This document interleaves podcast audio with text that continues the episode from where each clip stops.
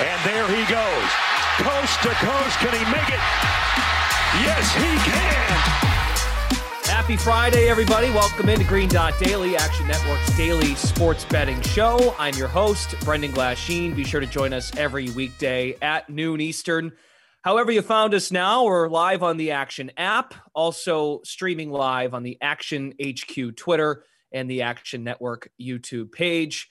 Green Dot Daily is presented by BetMGM. If you use the bonus code ACTION when signing up, you can get a risk free bet up to $1,000. Terms and conditions apply. As a reminder, all picks from the show are tracked at Green Dot Daily. We have an account dedicated to the show in the Action app. Here's what we got coming up today on the show. Moments from now, we'll have Stuckey and Raybon joining us. They're going to reveal some of their picks from the Sunday six pack. They also have a pick tonight in college football. Should be a good one between Oregon State and Washington. We'll find out what side they are on in that game, as well as the Saturday college football slate. Brandon Anderson on a future Friday, as he likes to say when he's on the Buckets podcast with Matt Moore. He has a future in the NBA and also a future in the NFL. That's all on the table. But first, we'll find out also if Darren Rovell is going to join us. That's a fun story, but we'll see how that all plays out. As a reminder, getting you ready every day for the betting slate to get green dots. Houston Astros have a 3 2 series lead in the World Series. The latest odds to win the World Series MVP, courtesy of BetMGM. Jeremy Pena, three hit night in game five had a base hit, drove in a run, also homered in the ball game to put the Astros ahead in the middle innings. We will get to World Series MVP discussion with Action Network baseball writer Sean Zerillo. He joins us now on Green Dot Daily. So Zerillo, I know you're probably not too pleased about this current result because you've got that Phillies ticket to uh, take home the World Series as they shift gears back to Houston. Phillies down 3 2 but you actually think that there's an edge for Philadelphia in game six. Yeah, I bet on the Phillies in game two. This is the same matchup in game six as we had in game two with Zack Wheeler facing Framber Valdez. Now that line closed at plus 110 for the first five innings, around plus 130 for the full game in game two. Totals three and a half and seven, both minus 120 to the under. So I love to see playoff rematches where you have the same matchup in the same ballpark and you're able to compare the lines from one game to the next. I did change my projection slightly between games two and six. I made the Phillies around minus 110 for the first five innings, plus 105 for the full game in game two. I shortened both of those by five cents for game six, minus 105 and plus 110 now. Zack Wheeler's fastball velocity was down in that game two start relative to where it was in the postseason. It was down during the regular season this year as well, compared to what where he was last year during his Cy Young campaign. Ended up finishing second behind Corbin Burnes, but he was around 97 miles an hour last season, around 97 miles an hour in these playoffs.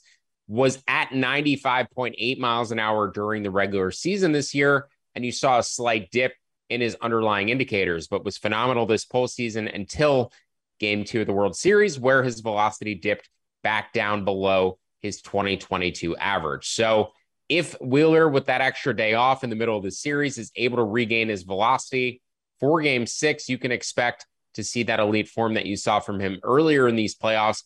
But even if he's closer to his 2022 level, around upper 95 mile an hour, close to 96 on his average fastball, can still expect an expected ERA of around a low three. So comparable pitching matchup here for me between Wheeler and Framber Valdez. The Phillies do have the better of the splits, though, much better team against lefties than righties this season, and particularly after the trade deadline, top three offense after the trade deadline against left handed pitching. The Astros closer to a league average offense against righties after the trade deadline. So the Phillies certainly getting the better of the splits. They're going to put in a new shortstop and a new center fielder when Framber Valdez is in the game a couple of bats who are average bats against left-handed pitching, and then they'll sub back in Bryson Stott and Brandon Marsh once Framber leaves the game. So I like the way the Phillies match up here with the lefty righty splits down to plus 104 for the first five innings, plus 118 for the full game. Those would be my price targets for game six. We're betting them just like we did in game two, and hopefully they're able to force a game seven. Yeah, Rob Thomson has walked the tightrope in terms of how he's handled Wheeler uh, in these playoffs and emphasized we want to get Zack Wheeler on regular rest. And as for Valdez, 24 strikeouts in three World Series starts. You wonder if there's any regression coming this guy's way. He has been dynamite, uh, getting guys out via the strikeout. We will see how that pays off uh, for him. So, if you like Philadelphia, based on, and of course, you're a numbers guy, I realize that, but say you don't have a Phillies future ticket, they're plus 450 to win the series. Of course, if you don't bet that now and they win game six, you're not getting a better number in game seven. So, is there a situation where you look at the series price and think, all right, there is value here on Philadelphia? I would need plus 525 or better in order to bet the Phillies. I projected the Astros around 82%, so minus 450 implied. So with the Phillies closer to 18% for me, I would need around a 16% implied win probability at plus 525 in order to play them. I think the better strategy would be to go ahead and bet the Phillies money line for game six. If that bet wins, you take the winnings, you take the initial stake, and then you roll it over again onto their money line for a game seven. In a game seven scenario, it's difficult to say exactly how I would project it because you do need to see pitcher usage in game six. If somebody throws 30 or 40 pitches, they're probably not going to be available or at 100% for game seven. But before game six, I would make the Astros about minus 135 favorites in game seven. I would put that total around 7.1. I would expect you'll see the Astros lined around minus 140 or minus 150. So you should be looking for a Phillies price target around plus 147 in a game seven scenario. But again, things subject to change depending on pitcher usage in game six. Right. All hands on deck. You'd think for the Phillies in both games, but yeah, in game seven, both teams, who knows who's coming out of that bullpen to uh, win the World Series. How about World? We, we showed the folks at home the World Series MVP odds. Jeremy Pena, the favorite at plus 100. Significant drop off to Bregman at plus 700. Pena had a three hit game, as we mentioned in game five. Single to drive in a run, homer to give them the lead, and the Astros never look back. Does that make sense to you, or is that? Of course, Pena being the favorite, you you think that makes sense, but is there someone else that you might want to look down the board and go, okay, if this goes the way I think it could, there's value? Yeah, we talked about it on the payoff pitch podcast, but Ranger Suarez at around 50 to 1 for the Phillies. If the Phillies do win this series, game seven would have to go through him and he'd be guaranteed another start. He pitched in relief in game one, ended up getting some key outs there, had a phenomenal start in game three. And then if he's able to get another win in game seven, I think he'll certainly be in line for the award for the Phillies.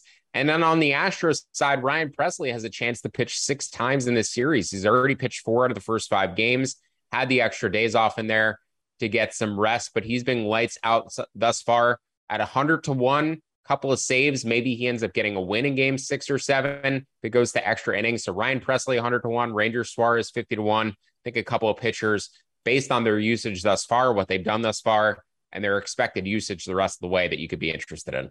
So if the Phillies tie this series up Saturday night, we get a game seven on Sunday night. What line do you project for a game seven? We kind of touched on this already. We don't know what pitcher usage will look like. We think we know. Well, Houston, we don't really know, I guess, who might start for them. But you mentioned Suarez for Philadelphia in game seven. How do you see it playing out if we do indeed get to a game seven on Sunday? Yeah, curious to see if the Astros go with Christian Javier maybe on three days rest ahead of Lance McCullers, who struggled giving up five home runs in mm-hmm. his game two start. But as of right now, I said I would project the Astros around minus 135. So I would need plus 147 on the Phillies or better in order to play them in a game seven scenario. I will probably be just riding my futures tickets at that point if we get there because it's the same result. And I'm already have an investment on them and directly at that point in a winner take all scenario. But plus 147 or better would be my initial target on the Phillies before game seven. Have to imagine all hands on deck except for Zack Wheeler and Framber Valdez. Probably see some Justin Verlander and some Aaron Nola in the bullpen warming up as well. Sean Zerillo covering baseball for us all season. And since we started Green Dot Daily, thanks so much for your time all year. This is the end, I think, for baseball on this show. So thanks for the time, man. Brennan, it's been an absolute pleasure working with you all year. Sounds good. Time flies when you're having fun. We are in the midst of 27 straight days of football. And tonight, as well as uh, tomorrow, we've got two big matchups in college football Oregon State, Washington later this evening in Auburn, Mississippi State. Auburn's got a new head coach, of course, an interim coach uh, with the firing occurring earlier this week. We welcome in Stuckey, who hit on Coastal Carolina yesterday. Nice work, Stuck. When you look at this game tonight, Oregon State and Washington, why is this a game you want to uh, take a look at and what's your lean? Yeah, I think you have to look at Oregon State here. The Washington defense is just really poor. They can't stop anybody, and that makes it difficult to cover a number as a favorite. And from a matchup perspective, if you look at Oregon State, their defense has been much poorer against the run. That's not really something that Washington does offensively. I think the Oregon State offense will have success here. Washington will get its points, but I think Oregon State can match them. The defense is just it's it's been bad all year and it's not getting any better. You also could have some weather here worth mm-hmm. watching. I think the weather actually would help Oregon State in this particular matchup. So I think it's a bit too many points. I think this line should be, you know, closer to a field goal, slightly below. Uh, so I, I, think the value is with the Beavers here. And just going off script to, to talk about weather, it's November, college football. You want to look, you know, Seattle, there could be rain like there is tonight, but especially the wind, something you want to look out for. The Iowa Purdue game in particular tomorrow might have 30 mile an hour winds, I think. And Iowa can't score regardless of the weather. Purdue only throws it. So that's why that total is coming down. So, but it's just something you always want to look at, especially in the Midwest. Uh, mm. Just check out the weather when you're handicapping college football throughout the month of November terms of the total number of bets, uh, they're both coming in 50 50 Oregon State, Washington, but the money is on the Beavers, 78% of the handle on Oregon State, plus four and a half. Mentioned a moment ago that Auburn has moved on from their coach. So Carnell Cadillac Williams assumes the coaching duties as the interim head coach the rest of the way for Auburn. They take on Mississippi State tomorrow night. You have a pick in this game. What is it? Yeah, I like Auburn here. If you look at all of the teams who have fired their coaches this year yep. and then have had interim coaches, all of them except Nebraska had a ton of success the next week. I think there's been four upsets of teams that were at least a two touchdown underdog. You had Georgia Tech beat Pitt. You saw Charlotte last week with an interim coach win as 16 point underdogs. Uh, you know, Colorado got their first win as 14 point underdogs. We've seen it over and over again. I think, you know, it might, you might get a locker room boost. Mm. Uh, and I think here here that applies with Cadillac Williams. You also might, you know, you the new staff could roll out some new looks that the other team doesn't have on film.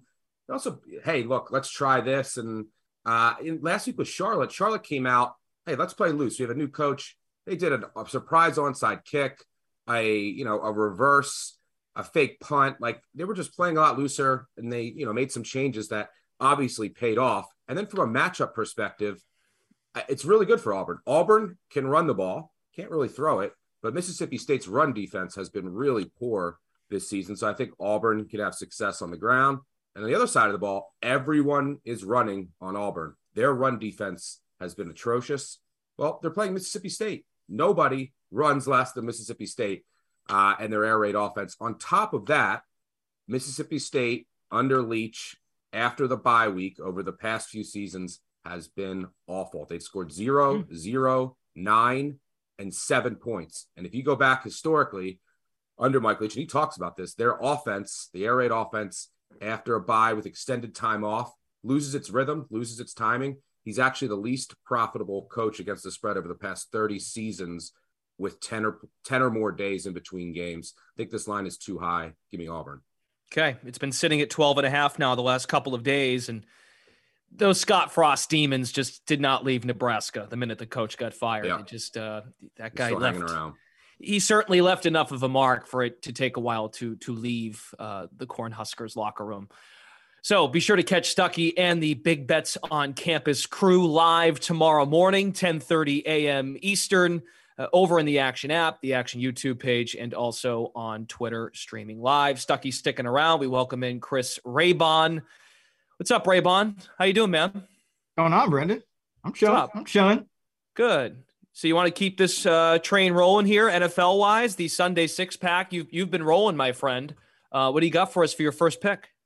Uh, I'm going with the Carolina Panthers plus seven and a half, uh, seven at some spots at the Cincinnati Bengals. when you look at the Bengals, they're just in a tough spot in this matchup, and they're coming off a short week. They just lost their best cover corner, Chidobe Awuzie, and that might have not been a big deal early in the season against the Panthers, but DJ Moore, uh, his connection with PJ Walker has been a lot better uh, over the past three games than it had been with Baker Mayfield. Then you also look at Cincinnati's run defense. Since DJ Reader left, uh, it's been a bottom five run defense in terms of success rate. It was top five in the three games where uh, Reader was healthy, and he, he's not expected back until after the bye. So that that hurts them as well. And then, of course, the absence of Ja'Marr Chase just makes this offense a lot less explosive. Joe Burrow over 10 yards an attempt and a touchdown rate of 9.7% throwing to Chase in his career. To everyone else, 7.6 yards an attempt. The touchdown rate more than cut in half at four and a half percent. So uh, I just don't think that there's this big of a gap between these two teams. Panthers are playing hard. Uh, mm-hmm. they're still motivated in that division. And this Bengals team, you know, coming off short rest. It's just been a tough spot. You look at uh, single digit uh, home favorites historically, going all the way back to 2005. When you're a home favorite by single digits, coming off short rest, uh, just 95, 133, and seven against the spread. That's just 42%. And Burrow, he's just one and four in his career uh, when they're favored by a touchdown or more against the spread. So give me the Panthers plus seven and a half this feels like weekly therapy because I think last week when you picked Carolina, we got the news that uh, Chuba Hubbard was going to not play. So it's just like this is just a revolving. running backs don't matter against the spread. And by the way, D'Onta Foreman is apparently Derrick Henry, according to the commentators. I don't know how many times they called. They, they made the comparison between the two, but I would have had a. I'd be rich if I had a, a dollar for each time. Oh yeah, no, I've reached the point too, doing shows with the folks from Action, and really before Action, the running back doesn't matter. I'm just saying it's like, okay, here we are again. Raybon's joining us, giving a Sunday six pack pick. He's picking Carolina. The starting running back gets ruled out. It's just, it's like you could have just used last week's segment. That's all I'm getting. Oh yeah, oh absolutely. So very good. So, and by the way, we, we talked about this last week too, and it's been a recur- reoccurring theme. The road underdog has been very successful this year in the National Football League, 42 and 30 against the number. All right, Stuckey, let's get your thoughts now in the NFL. What's your first Sunday six pack pick? Yeah, I hate to do this, but we're going to go with the Cardinals. You know, when I'm trying to handicap the NFL, one of the things I'd like to do is try and, you know, buy low, sell high, try and find the bottom and the top of markets on teams. And I think this is the top of the market for Seattle. These two teams just met a few weeks ago. Arizona was minus two and a half on the road and actually took some sharp money in that game. Now, fast forward a few weeks later, Arizona is minus two at home. Yes, Seattle has been upgraded since they did win that game. It was ugly. Both teams averaged about four and a half yard, yeah, four point four yards per play. Mm-hmm. Arizona was one of five on fourth down. Ugly game. They still get upgraded. Arizona last week exceeded expectations. It was a coin flip game. They you know lose on a muff punt. And then also since Arizona's added DeAndre Hopkins, and if you look historically, they've averaged 10 points more per game with him in the lineup compared to when he's not in there. And look, the Seattle team, if you just look around, you're seeing now everybody say Super Bowl, Geno Smith MVP. Feels like this is the top of the market. I think this line should be at least three. And if you look at what Seattle's done this year, it's okay. You, you beat Russell Wilson in the opener in a game, by the way, they should have lost. Denver's at the goal line five times. They beat the Giants at home, the Charger, the beat up Chargers. They beat the Lions, who were missing their two best players by three on the road. These are their wins. And then the Cardinals, like not that impressed with the resume. And Geno Smith, who's been awesome this year, a lot of mm-hmm. his success is coming off of the run. So when they're able to run, he's been great under with play action.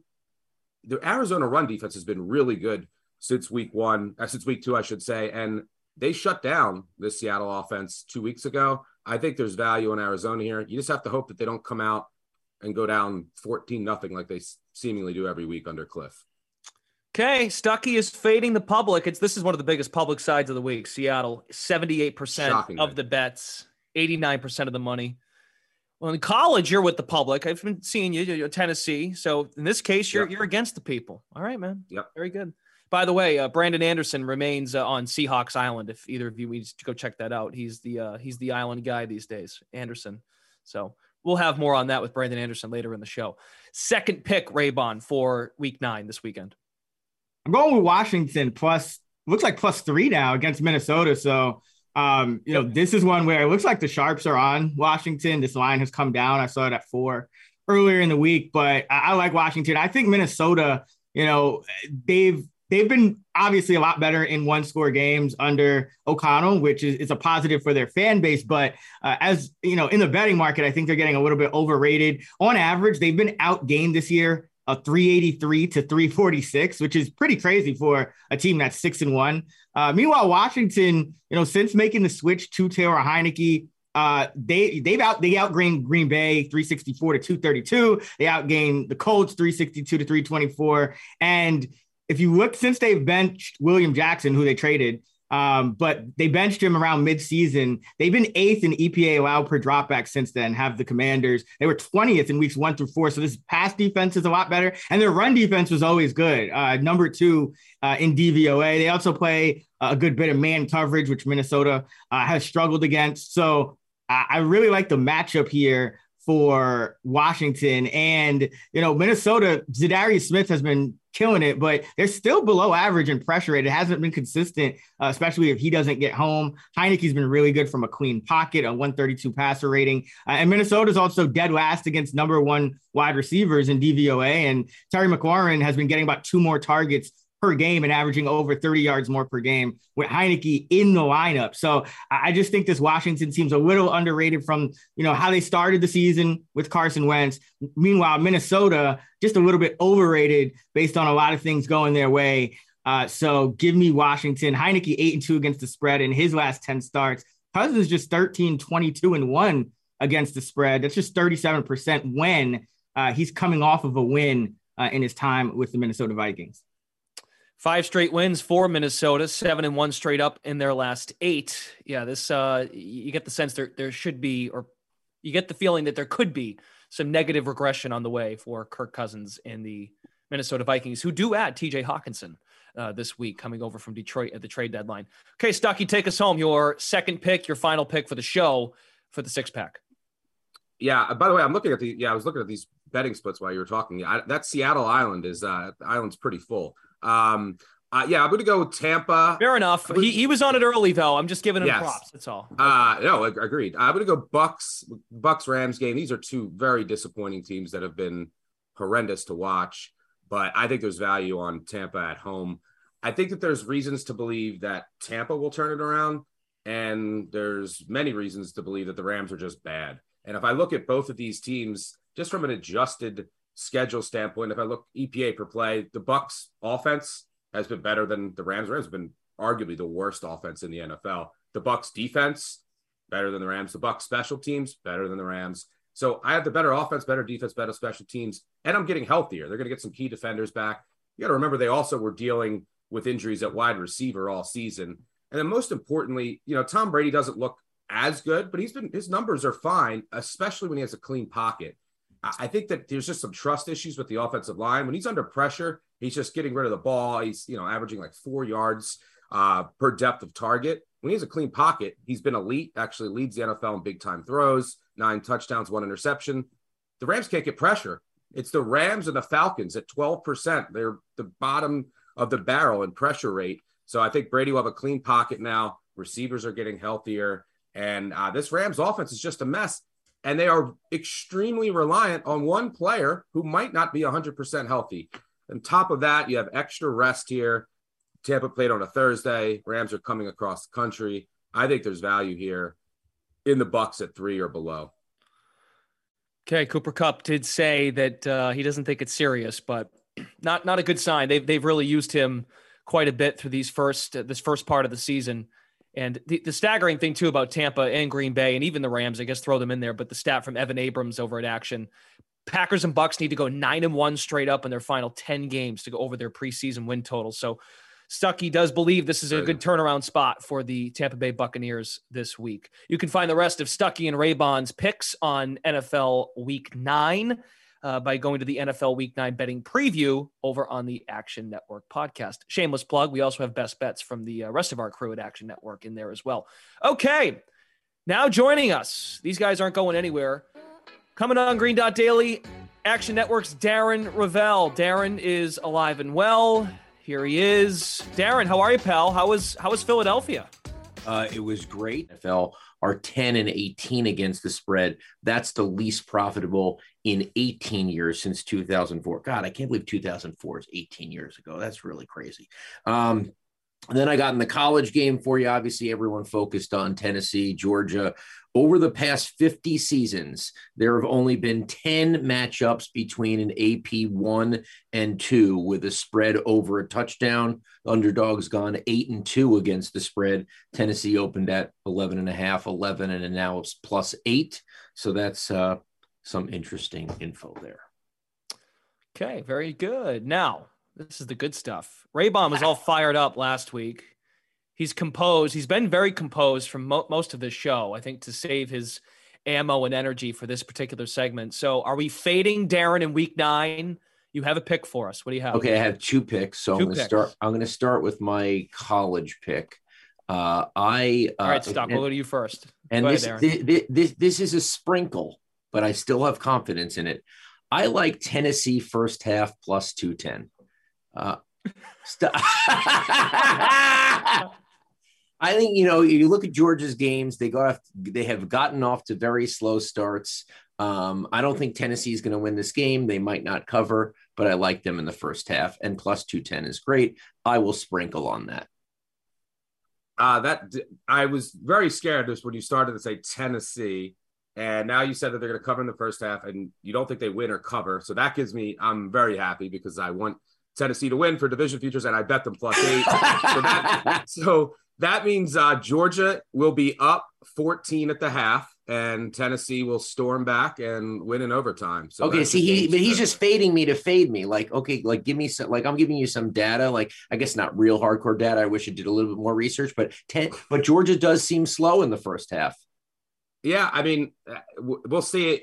One of the things that where you could have a point is Georgia has not played a competent passing offense all year. I mean, they played True. Oregon in week one. Yep. Bo Nix, brand new transfer quarterback. Their offense was they, they moved the ball, but they've been playing like Auburn, Missouri, yes. Samford, all these teams that just have eh, they awful passing attacks. So it could be a little shock to the system. We'll f- really find out about this defense that lost a lot of talent in the NFL. And they look, they're not going to be able to rotate guys. Tennessee is going to be really fast. So it could be a little shock to the system here early. So you have that going for you. Um, I like Tennessee overall, so uh, this isn't your worst pick, but uh, I'm just. And you know what they say? Uh, it, it gets scary when you get a good hooker. So, sure. Okay, we'll see how prepared Georgia comes into this game, or if Tennessee can catch them off guard based on what these guys just discussed. Okay, Darren, your second pick and Raybon, hold back, hold back as, as, long as you can. Uh, okay, so uh, last week I did hit a parlay where I took all three favorites and got them under 10 points. Uh, and I, I, moved the Bills uh, to minus nine and a half, which helped. That's going to inspire me this week. Uh, the Bills are what at like 11 now. I'm gonna, I'm gonna, and you're gonna say this might not count, but I'm gonna put enough money on it. I like the Bills minus nine and a half, alternate spread minus 145 against the Jets. Can we revisit like why is it scary with the hooker thing? No, it's just that's just the. Listen, man, I, I, I, saw a tweet this morning. It said, you know, Corey Davis is a key loss uh, for the Jets because he's the only guy that Zach Wilson's throwing to that has like a, a completion percentage above expectation. Other, other than the other team. Right. Yeah, exactly. and it's like, I, I tweeted back, like, you know, it, it's a key loss when you have Zach Wilson as your quarterback. So you're taking you're bringing the spread down for the Bills. So I, I can't fade you there. I'm I'm with you. I I you know this Jets team with Zach Wilson, he just makes poor decisions. I I'm on the under in this game for what it's worth. Uh, I I think that the Jets defense is uh, underrated in the market, and this Bills defense they've faced three offenses outside the top 20 which the jets are and they've held each of those three teams to 10 points or fewer and an average of 6.7. So I think you're actually on the right track because you're bringing the number down. So even if the Bills offense maybe isn't quite as explosive as, you know, you would expect in a Bills Jets game from the past, I, still don't think the Jets are going to be able to score here. So uh, I'm backing Rovell. I'm backing you, which means that the Bills are going to uh, win, or, or the Bills are probably going to win by nine. So I just find it interesting that now we're bringing the number down for Zach Wilson, but last week you wanted the number to go up for Aaron Rodgers. Darren. I mean, that's respectable. yeah, I mean, Aaron Rodgers, Zach Wilson. No, I mean, obvi- obvi- obviously, I, I wanted to go up because I just wanted, I just wanted to, you know, I, I just hate him so much, and I wanted to kind of like rub it in his face. But yes, I, I think I've learned from that that that was dumb, and I, and and so I'm making a, a mid-season correction on doing that. I might do it again, but I got burned on that one. Shouldn't go, shouldn't go rubbing it in people's faces, Darren. I mean, I kind of started it, so I was just I was just trying to. I've, I've already gone down that road for my life, so I don't really I can't really turn around. Okay, be sure to join the Big Bets on Campus crew tomorrow, ten thirty. Raybon and Stuckey have you covered. NFL Week Nine betting preview on the Action Network podcast. Darren Rovell, thanks so much for stopping by. All three of you have a great weekend. Best of luck with everything. All right. Cheers. All right, little edition of Future Friday here on Green Dot Daily. And look, I, I know you all want to look at the names on the left of this list, but uh, look, look over there, bottom right corner, Tua Tagovailoa plus eight thousand to an MVP. Brandon Anderson's joining us now. I, I don't mean to uh, take the words out of your mouth here, but I, I, just couldn't help but mention that your boy on Seahawks Island is just above him and Geno Smith. You had previously given out Tyreek Hill to an offensive player of the year at plus 16,000, uh, plus 1600. He now has the second best odds at this point in the year at plus 700, only behind Jalen Hurts, uh, staying in Miami for NFL futures this week. You're going to go to Tua. I just can't get enough of this Miami offense. There's something there that's a little different than we've seen. It reminds me in some ways. I'm not saying they're the same, but remember when the Warriors first started being the Warriors and you just you watched and you just knew something is different here. We're watching a different version of the sport. In Miami's offense, it feels like Tua is, is kind of playing point guard and he's got all these dynamic, speedy weapons everywhere. And the genius Mike McDaniel is just kind of moving all the chess pieces around something feels different. And I keep taking nibbles on some of these long shots. Here's the thing that caught my eye. If you look over at rbsdm.com, running backs don't matter. A good stat to keep an eye on is EPA and completion percentage over expectation. Historically, if you watch that number for quarterbacks, just a way to say, okay, how are my quarterbacks around the NFL doing? The quarterback that is number one in that metric has won the MVP six of the last nine seasons where quarterback won. And every MVP the last 15 years, except for one, Cam Newton, has finished top two in that metric. So we're halfway through the season, right? So I pull it up and look at that. Look who is up in the top right corner ahead of Josh Allen, ahead of Patrick Mahomes. It's our guy, Tua Tagovailoa, number one in EPA right now, halfway through the season. To win MVP, you got to first dethrone the favorite. Who's our favorite? Josh Allen, still the favorite. But if somebody is going to knock him off, why not the guy in his own division? Historically, you need to be a top two seed. To be a top two seed, right? Miami is going to have to beat Buffalo one way or another, which, by the way, they did already. They beat Buffalo once, December 18th in Buffalo. We're going to have to win that one for our ticket to cash, we're going to have to sweep Josh Allen head to head with Tua. We're going to have to win that because we're going to need to win the division, get up to a top two seed. But beyond that, average MVP numbers, they hold up here. I think Tua, you know, we're a long shot here. We're 80 to 1. You win these next few games, I think he suddenly is the third or fourth favorite, maybe on the list, and we get down at 15, 20 to 1, and you have a real shot.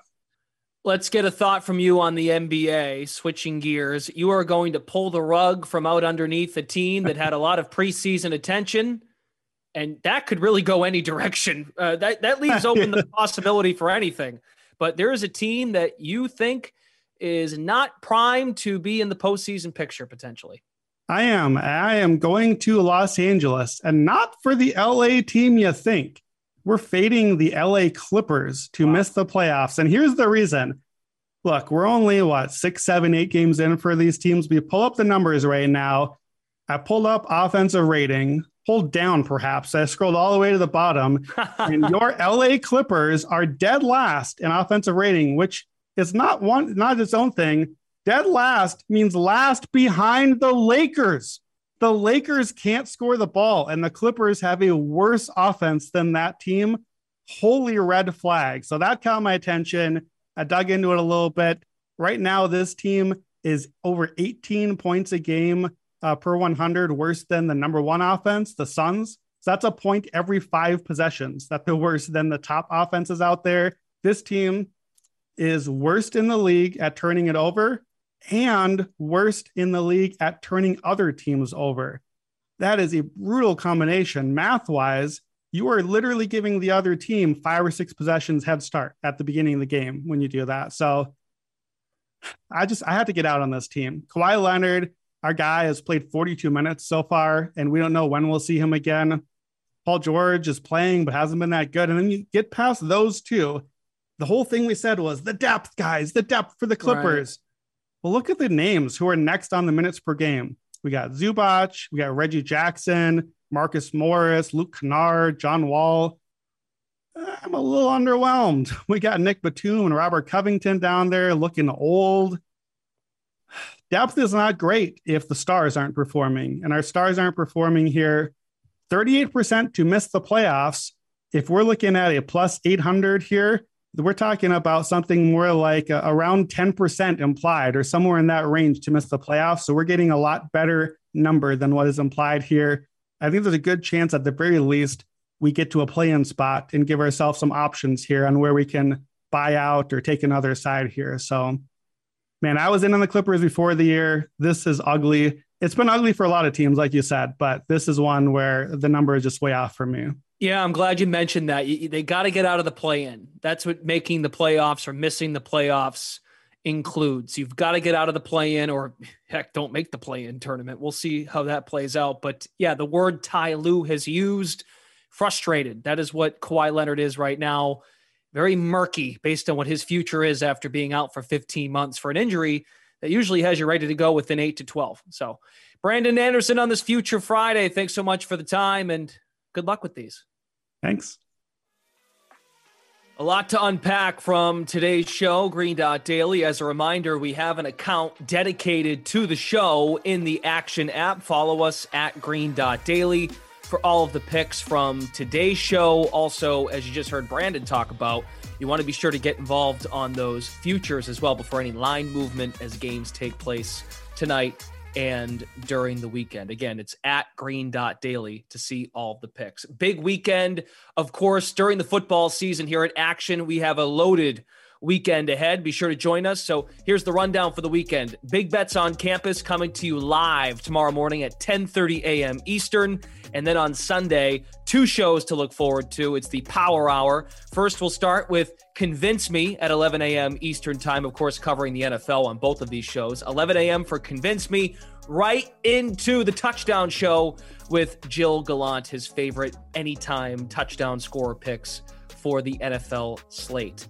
As a reminder, Green Dot Daily is presented by BetMGM, but that's important because you can use the bonus code ACTION when signing up over at BetMGM to get a risk free bet up to $1,000. Terms and conditions apply. Thanks so much to all of our guests today during the week, our folks behind the scenes here at Action Network. On behalf of all of them, Brendan Glasheen, you all have a great weekend. Get some green dots. Best of luck, and we will catch you again on Monday. See ya.